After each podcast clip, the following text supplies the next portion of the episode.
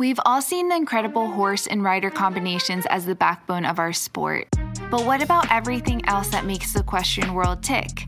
From the everyday grind to the world-class professional, join the Equestrian Podcast as we talk about every equestrian discipline in a way that hasn't been done before. Now here's your host, rider, trainer, and influencer behind My Equestrian Style, Bethany Lee. Hey, and welcome back to the Equestrian Podcast. I'm your host, Bethany Lee, and this is episode 102. Our guest today is one of the most decorated athletes on the U.S. vaulting team. He has ridden exceptionally well, and now he is teaching clinics all over the U.S. He suffered a crazy injury in 2016, and his story about how he came back and had so much success is absolutely amazing. So I'm so excited for you to listen to this episode. Let's hear it from our guest, Kristian Roberts.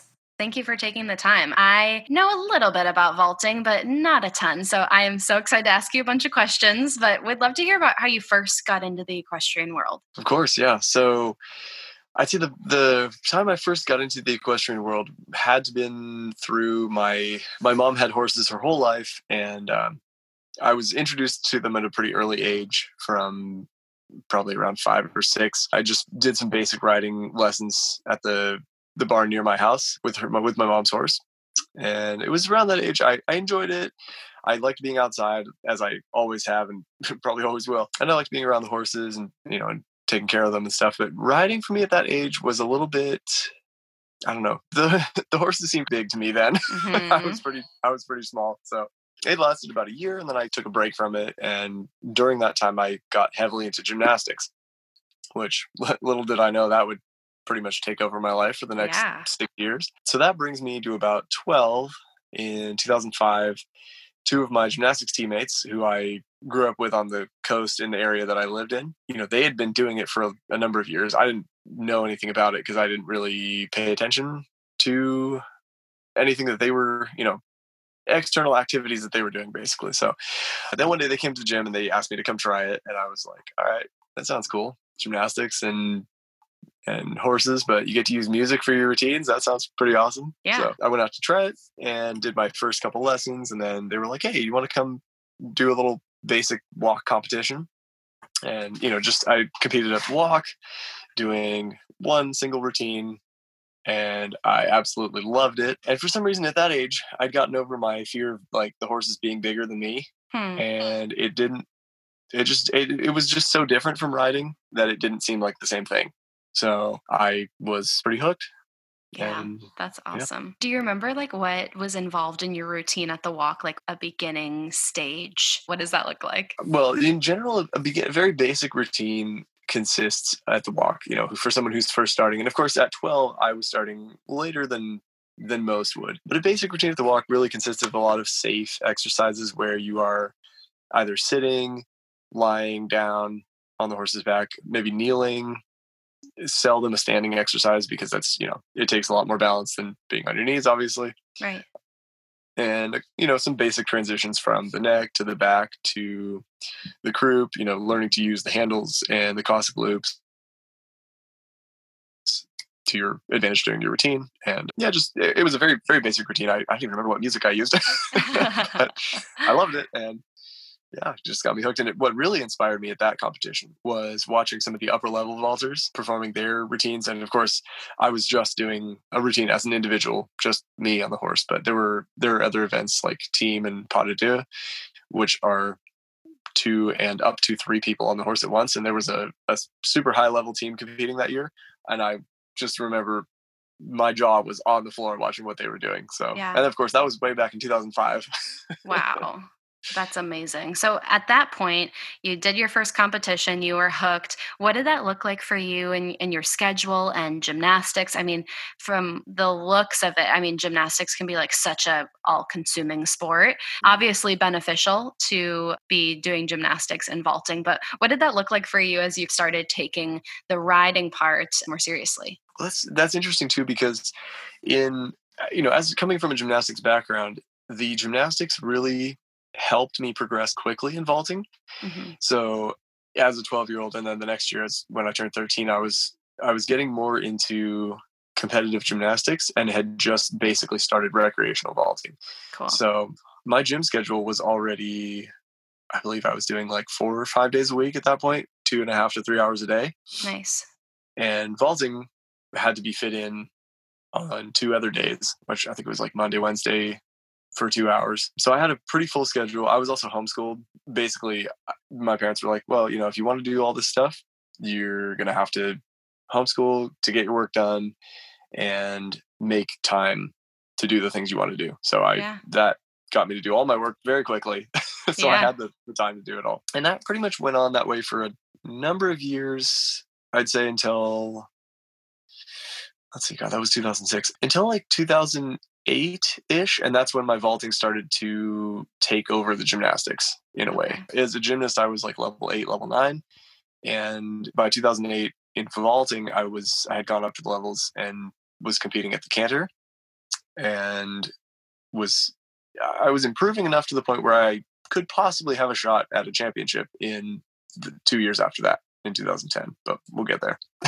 Wow. So overall schedule was at that point, lots of gymnastics, not as much vaulting. And then throughout the years, they switched. Okay, cool. Mm-hmm. I mean, at this point, were you like, okay, I really like gymnastics, I really like vaulting, or was there like a certain turning point where you're like, okay, like vaulting is it, that's what I want to do for my career? At what point was that kind of your thought process? So the turning point was slow up until about 2009, 2010, because so to take it back a little bit, 2008 was when my coach was like, hey, you know, the World Championships, World Equestrian Games, we're going to be in Lexington, Kentucky in 2010, and you should try out. And I was like, oh, that'd be kind of cool. You know, I didn't think anything of it at the time. I was like, that's a dream. That's far away. I'm just going to keep working.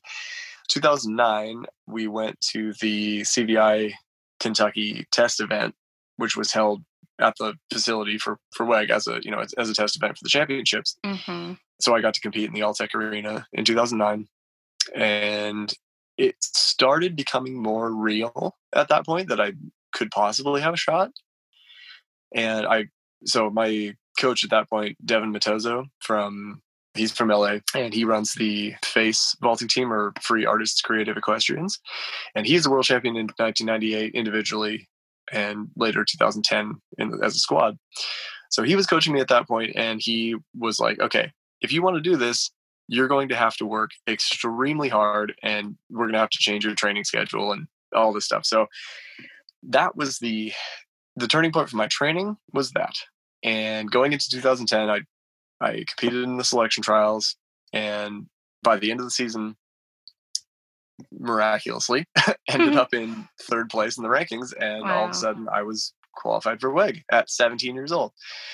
So I was, I really had no idea what to expect, because I'd never been to anything close to that size before until then. So off we went, and then getting to see the level of vaulting at the World Equestrian Games for the first time at 17, I was just absolutely blown away. Because it's like Disneyland for you.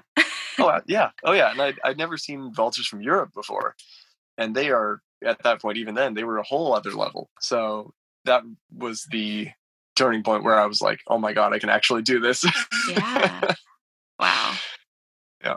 That's so cool. Yeah. So you were starting to compete. You were starting to see more of the vaulting world, and both in the US and internationally, like people coming and competing. So what does that look like? Because I know sometimes you are competing as an individual, and sometimes you're doing the team vaulting. Can you tell me a little bit about the difference of kind of those two different avenues as you're competing, and like how you prepare differently for that? Yeah, of course. So there's 3 events in vaulting, in the sport of vaulting. There's the individual event, obviously, which is just you, pas de deux, which is a doubles event. It's a 2-minute routine with 2 people. And then there's the squad event, which is a team of 6 vaulters, and they perform a 4-minute team freestyle, which is up to 3 people on the horse at once, but can be single, double, or triple exercises, depending on how the routine's built. So it depends a lot on the athlete. Some vaulters are just generally better suited to one or the other, or they just enjoy one more than the other. I did individuals primarily my whole life until 2014 when I first did pas de deux and team as well. And it just was a very different experience. Like, you know, when you're competing individually, it's just you out there. It's just you, the horse, and the lunger. And it's very, you know, you are in the spotlight. It's just you, basically. Yeah. Whereas in a squad, it's that kind of disappears and you're more thinking about your teammates and doing the parts that you have in the routine as well as you can possibly do them for the whole benefit of the team. So it really, the individuality and team a little bit dissolves and you're all working together to create a bigger picture.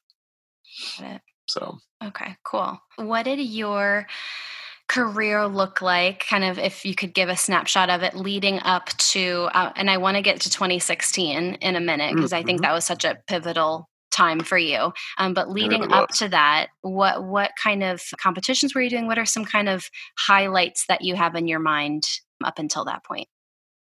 So until that point, I'd say the first big one obviously was 2010, the World Equestrian Games in Lexington, Kentucky. And that was just, it was a huge turning point, probably the biggest turning point in my whole career. And it just set me on another path. Like I had changed plans with school. I knew I wanted to go to community college instead because it was close by and I could keep training. Mm-hmm.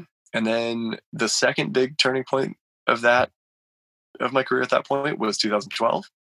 And that was the first time I'd competed in a world championship in Europe, which was in Le Mans, France. And that was, for me, that was almost more inspiring in a way than 2010 because 2010, I was just so focused on what I was doing at that point and just like getting used to the fact that I was actually at this competition. Whereas in 12, I was actually a little bit more aware of my surroundings enough to the point to be able to actually take in more of what was going on and get to know some of the people there and actually be able to watch what was going on. And that just, you know, I saw some people that I hadn't seen compete until then. And a big inspiration at that point was some of the French vaulters. And to give you a snapshot of my career up until that point, it's basically steady improvement over the years, a very sudden jump in level in 2010, and then just consistently going to Europe, competing, getting my name out there every year. Yeah. What was the process like as you started competing more and more in Europe, as far as just like strategically getting horses over there, other like members of the team? What did that all look like, organizing that and getting yourself situated to be competing in a different country? It's a tough process if you haven't done it before, which, you know, basically is everyone who hasn't done it before. And at that point, there were not very many resources available to learn how to get involved. Think about it like it's like this little club where if you're in the club, you're in the club. If you're not in the club, it's very hard to get in the club. Yeah, totally. Because you have to know people over there. And if you haven't been there, you generally don't know people. So you have to get to know people that have connections there that can help you out and help you find a horse. So in the beginning, the first time I went over there was for the CHIO Aachen 2012. Mm-hmm. And I went over with one of my good friends from another club who we both ended up qualifying that year. We went to, because he had connections because he'd been there the previous year with his team in 2011. Oh, nice. So he already had connections to a horse. So I was like, all right, dude, I trust you. So we flew to Frankfurt, Germany, and went to the barn that he was at before in Lingen, which is, it's in the sort of middle northwest. And, you know, we basically, the process is you go over there, you want to have about 2 weeks training as an American, of course, because it's very expensive to bring horses over there, obviously. And we've only done that very seldomly for extremely important competitions. So you want to have about 2 weeks time to get used to the horse, get used to jet lag, just generally get acclimated to the environment. And then I'd say between 6 and 7 practices is ideal. So, you know, every other day or so once you're there. And then that is enough preparedness if you train right to be prepared for a championship. Cool. Amazing. So it's Let's talk a little bit about horses, because I feel like there is, such a big part, in any area of equestrian sport is the other half, which is the horse, but especially with vaulting, I feel like finding that perfect horse, whether it's, the canter or, just like different traits of horses, being okay. 'Cause you guys are doing such unique maneuvers that a lot of horses might be like, what the heck? Like not a good fit. Yeah. So like, what do you look for when you're looking for the ideal vaulting horse for you? And are you referring to, finding a competition horse over there or finding a horse that's untrained? Maybe first, like one that's untrained that you think would be a good fit for a vaulting horse or not a good match as a vaulting horse. Mm-hmm. So to find a vaulting horse that is, a potential vaulting horse, it really depends on who is going to be performing with that horse. Okay. So if it's a lower level or younger kids, generally speaking, the way most people go is to find a very relaxed, mentally sound, like a draft horse or something like that. Mm-hmm. Usually, a Percheron, maybe a Clydesdale, maybe a Shire or something like that is generally speaking, they are big, but as I'm sure you know, they're very sweet, docile, really unfazed by anything. And that tends to make a very good, safe beginner horse for vaulting. So, and of course, on the other side of that coin, as you get better and as you progress up the levels, you obviously go from walk to trot to canter. And once you get to canter and you start reaching the point where you are doing more advanced skills like leaps, ground jumps, cartwheels, things like that, having the most important thing is having a horse that's consistent on the circle and consistent in their way of going. So if you have a horse that's slowing down, speeding up, maybe moving in and out on the circle, it does make it quite difficult to perform. But generally speaking, in the higher levels, we tend to look for either warm blood crosses. A popular one I've seen for a lot of clubs is like a thoroughbred Shire. And at the very, very top level, it's the ideal horse is a very classically trained, dressage trained horse. Okay. And that's anywhere from I'd say first through third is effective. You can go beyond that in their training as well. However, I feel like there's a diminishing rate of diminishing return as you go higher in dressage. Like the most important thing is obviously developing the canter. Mm-hmm. And making sure that they're balanced, fit, and trained enough to carry themselves in balance before you put a vaulter on them.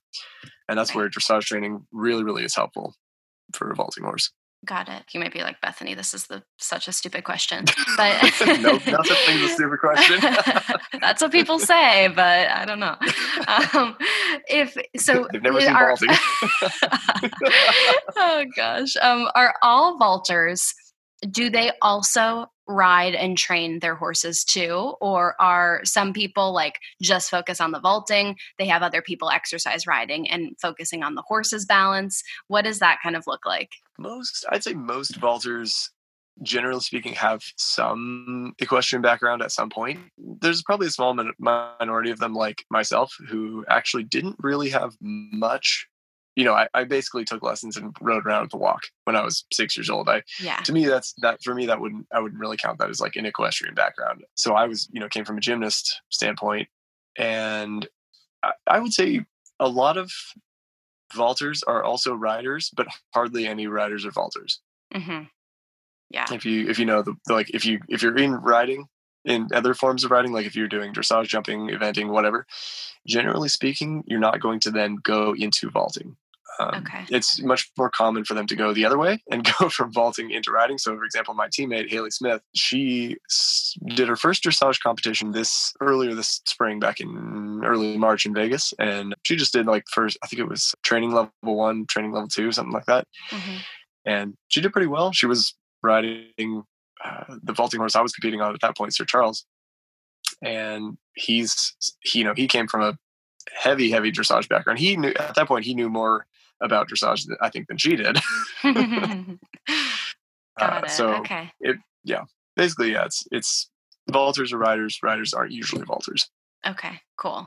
So the everyday training, obviously a big part is you like practicing both with the horse and without the horse, but then for the horse is a lot of that training besides, you know, maybe doing like different like flat work and dressage and working on the balance and, you know, overall like straightness of a horse. Is a lot of that training for the horse done on the lunge line? Actually, it's, I would say that 90% of it is done under saddle. And that's where I think there's a lot of confusion. And, you know, as a competitor, and I've seen this in anytime like the FEI posts a video of vaulting on Facebook or something, the number one comment I see is like, oh my God, the poor horse, they just go in a circle for 2 hours. It's absolutely not true. And just to like clarify that, because, you know, a vaulting horse, obviously, if you were to put them on the lunge line and do nothing else, they would be horribly unbalanced. They would probably develop lameness pretty quickly. Yeah. And so forth. So any responsible horse trainer is going to, and I speak for like most vaulting clubs in the US as a whole, the riding is like 90% of the training. Mm-hmm. The lunging on like actual training on a circle is probably another 5%. And then the vaulting is the last 5%. You know, our actual rounds on the horse at practice really, I'm thinking about like average actual, like how long am I actually on the horse doing something at the canter? Probably no more than 5 minutes, maybe. Okay. Wow. Minutes. Yeah.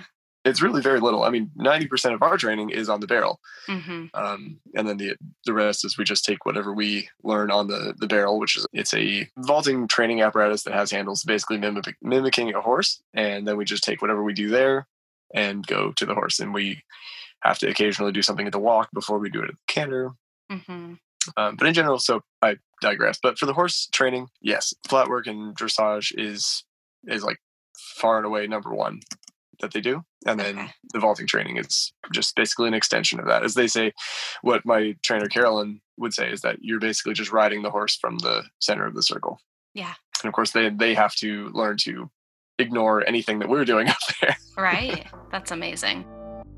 I wanted to share a little bit of info with you from our lovely sponsor, the Tried Equestrian. The Tried Equestrian is the ultimate full-service provider in equestrian consignment sales. Their mission is to reduce the amount of textiles that end up in landfills and are proud to provide a way for you to clean out your closet while helping make the planet a little greener for us and our homes.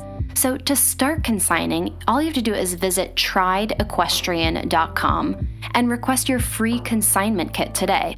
You just have to package up your goods, send them off to the Tried Equestrian, and let them worry about the rest, like photographing each item, marketing the item, shipping the item off to their new home. They do it all.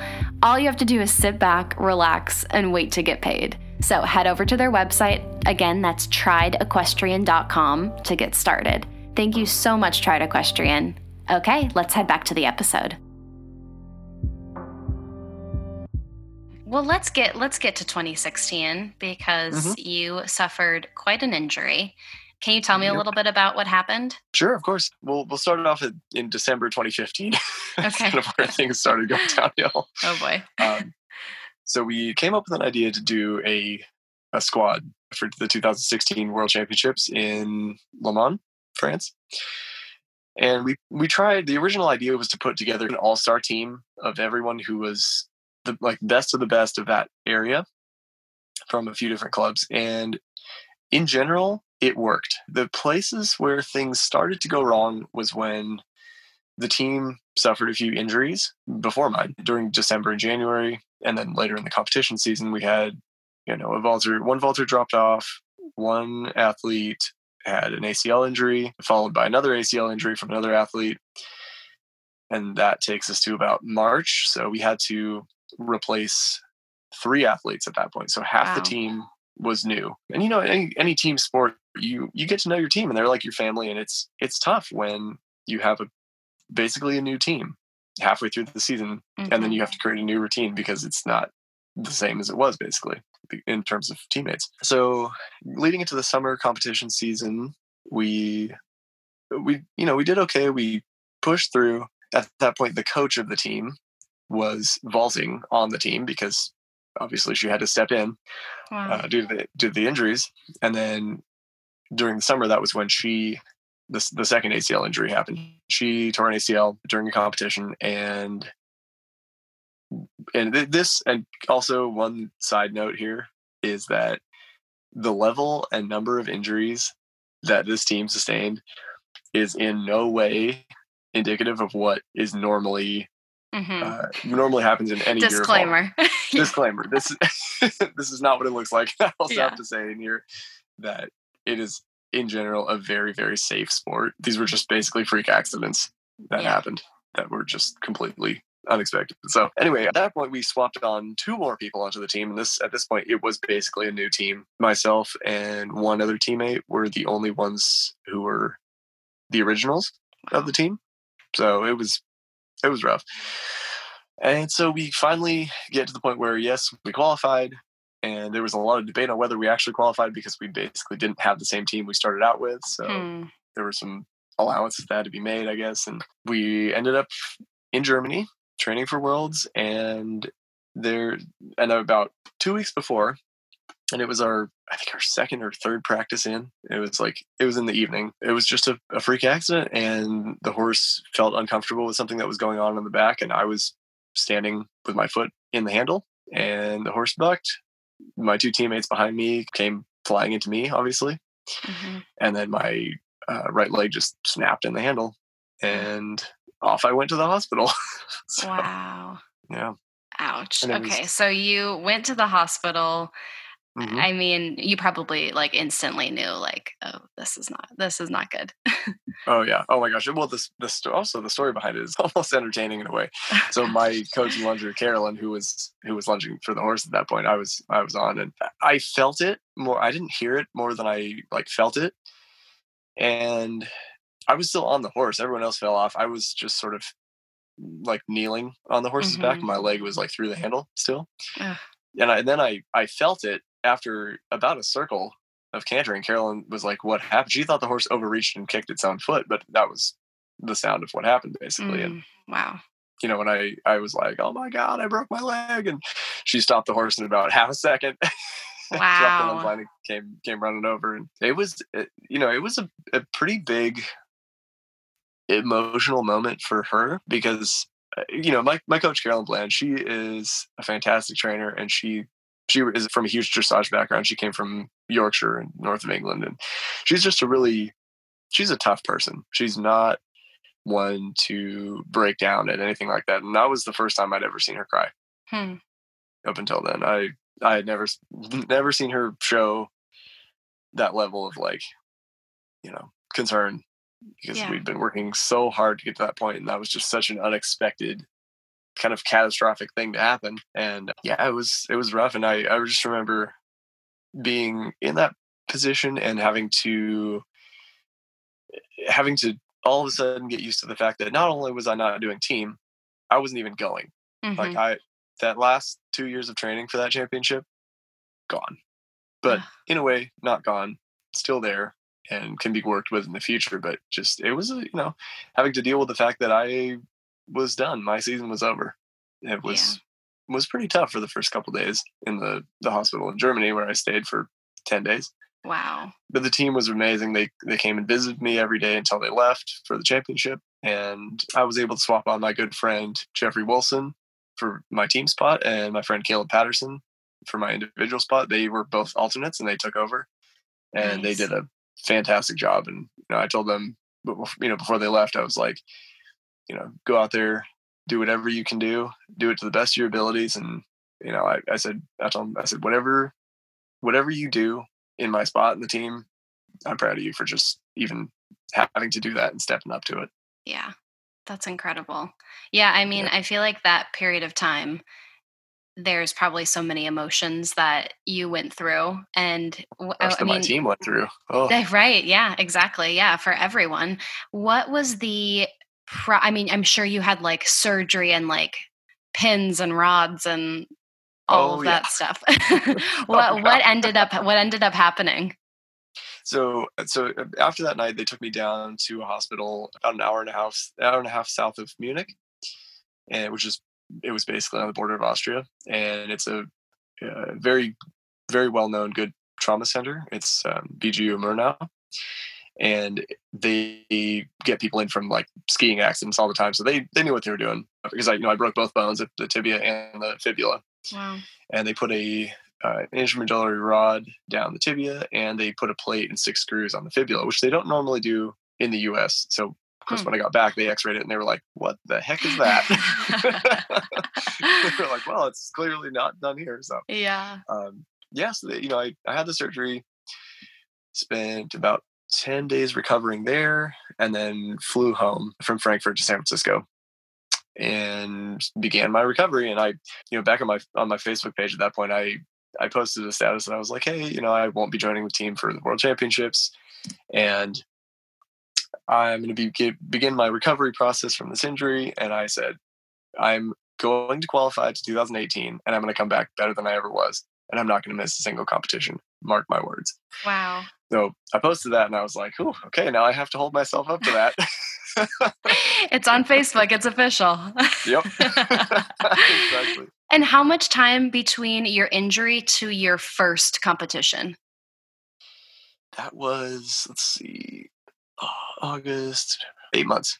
Wow. So I had 6 months recovery, and the doctors told me you're going to be basically no weight bearing except for just the weight of the leg for the first 3 months. You're on crutches, got to wear the boot and all this stuff. And then after 3 months, I went back for x-rays, and they looked at it and they said, okay, you can start walking on it now. Wow. And that was a weird sensation of like putting weight back on it again. It was really nervous. And whether you want to or not, you develop kind of some PTSD from it. And it's, I had never experienced anything like that to that extent before. So I didn't really know what to expect the next year. So November I could walk, February I was cleared to get back to training again. So I immediately got back on the horse. And the first thing I did was go and stand in that same position where I broke it to immediately start working through, getting used to that again and not developing a huge amount of fear from it or something like that. So 2 months after that, I went back to my first competition,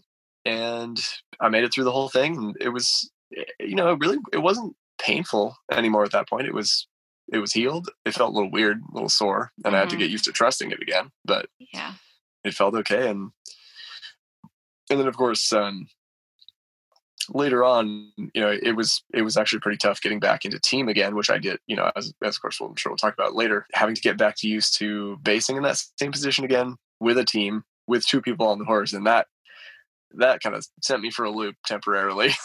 Yeah. It was rough. Wow. But yeah. Came back from it and didn't miss a single competition, which is exactly what I set out to do.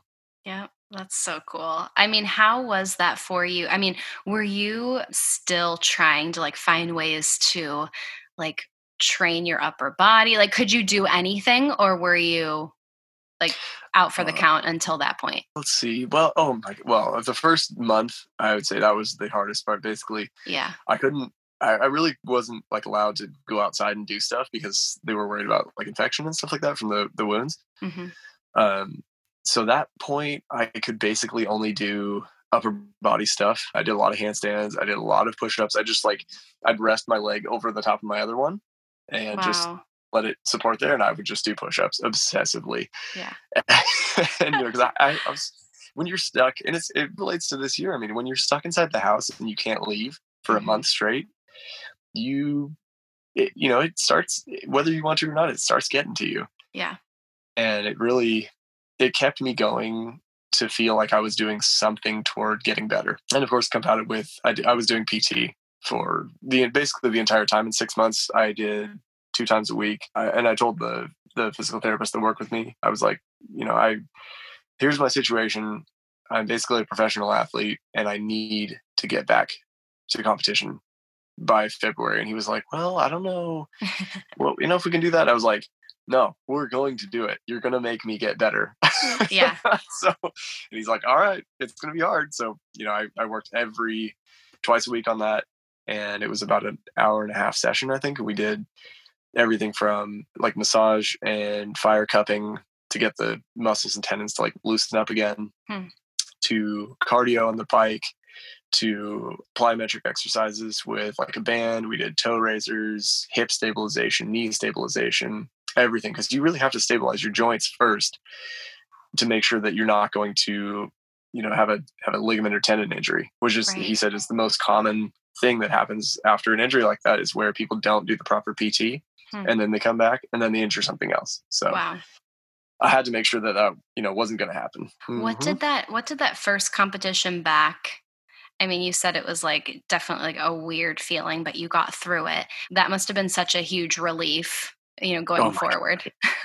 Oh, it just felt so good to be back in the arena, and also just to be, you know, in a way unintentionally at that point. I didn't realize it at the time also, but like apparently that was super, super inspirational for a lot of other, you know, younger up and coming vaulters to see that happen, like going through this crazy injury. And then the next thing you know, I'm just right back in the arena again. Yeah. And everything. Seriously. And everyone was like, oh my God, it's so good to see you back. And it was just very, very gratifying and very nice to prove to myself that I could do it. Mm-hmm. And especially after that time period, I was like, you know what, if I can get through that, I can get through anything. Yeah. Amazing. And, yeah. That's such a good mentality. Yeah. You just don't quit. Yeah. So then we're at 2017. What did that following year look like for you? So 2017 was actually when my coach suggested that I switch up my individual freestyle theme and costume and performance to Frankenstein, because that was basically what I had become in a way. And at first I was like, okay, that's weird. But then thinking about it, I'm like, oh my God, I actually am. Yeah. And it ended up working out really well. And it was one of my favorite routines ever. But for 2017, it was a year of not only physically coming back from the injury, but mentally coming back from it as well. Yeah. And that's toward the end of 2017 was when all the side effects of it started coming through again. There were times where I would get up on the horse and be doing. It took a lot of Carolyn's convincing to get me to do team again, but you know, so I agreed and I was like, all right, we're going for it again. So, you know, we'd get back up there with my base and the flyer and stuff. And there were times where I would just like, I'd be like, I need to get off the horse. I'm just going to sit here and cry for like 5 minutes. Yeah. And I don't know why. Wow. and it honestly, that scared me more than being in that position. Like I just didn't understand why I was feeling this way. Mm-hmm. And so I talked to a couple sports psychologists and they were like, dude, you got to give yourself a break because you went through some serious physical trauma, and that absolutely has, you know, mental side effects later. And it's basically unavoidable. You can't just block that out and expect it to go away, but you have to work through it. And every day tell yourself that it is safe. Your leg's healed. It's one piece again. You can trust it. And so, you know, a couple months through that, things were okay again, and I finally felt confident in it to trust it 100% to do my job again. Yeah, awesome. So that was, and I think that was October 2017. Because then 2018, some things happened. Oh yeah, yeah. Let's hear about it. So that fall, we had come up with a new plan. New team. It was a team comprised only of vaulters on the Pacific Coast vaulting team. All of us just had worked well together previously with that. We'd all competed together individually. So the beginning of 2018, we started out, we know it was going to be a packed competition season. We had to go to about 10 competitions that summer within about 4 months. Wow. So just one right after another, basically. The first three competitions were 3 weeks back to back to back. Oh my gosh. And, first stop was Washington. Second stop was Oregon, where we debuted our team freestyle. The summer kept going, and we did all the competitions we needed to. We went over to Germany for Aachen, kind of a requirement because a couple of our teammates on the team had never been to a world championships before. Okay. So they needed big stadium international experience before a championship. So we went to Aachen, which is a notoriously rowdy crowd, basically. And it's just, the energy in that arena is electric. It's so much fun. Wow. So we had to, you know, get them used to it, get them in the ring. Any one of my teammates, they'll all say it was a super, super valuable experience and really good. Yeah. And of course, just before Aachen, I was training in Holland, and I jumped off the horse because I lost my balance. And of course, I jumped straight into a steel I-beam and split my head open. Oh my gosh. 5 days before the competition. So got that stitched up and it ended up being totally fine. Wow. Yeah. So then, you know, come home from Aachen, and that was basically the end of our selection trial run. And we had officially qualified, and we were allowed to post it on Facebook that we'd qualified. And from then on, it was the start of our big preparation and journey for the championship. Amazing. What would you say after, you know, post-injury, kind of 2018 and onward, would have been some kind of pivotal points for you, or some high points that you know, kind of like look back on as highlights for you in your career? Well, for me, the highlights, and actually one of the, not even a highlight in terms of results or anything like that, but just an experience. Yeah. For me, that always stands out was actually, you know, for years and years, there's also the FEI World Cup series, which is in the winter and which vaulting is a part of. And for my whole career, I wanted so badly to qualify to the World Cup because it's an only freestyle. It's a freestyle only competition. You do 2 freestyle rounds and they're 1:20 individual instead of a minute. And it just, it's like the dream. Every vaulter wants to do that. So yeah. Early on, since probably 2012, I set that in my sights to compete well enough during the summer to make it to the top 10 in the FEI world ranking list to make it to World Cup in the winter. I tried. And then 2017, Daniel and I, my teammate Daniel James, we finally got our emails from the FEI saying that we'd qualified for the FEI World Cup series. And wow. Oh my God, I was so happy. Yeah. And that trip in November 2017 definitely stands out as a huge highlight in my career. We had a horse lined up from France, and we were competing in Madrid, Spain, in the first leg. And we get a call from the lunger the day before we left, and the horse had done something, was totally lame, not going to come to the competition.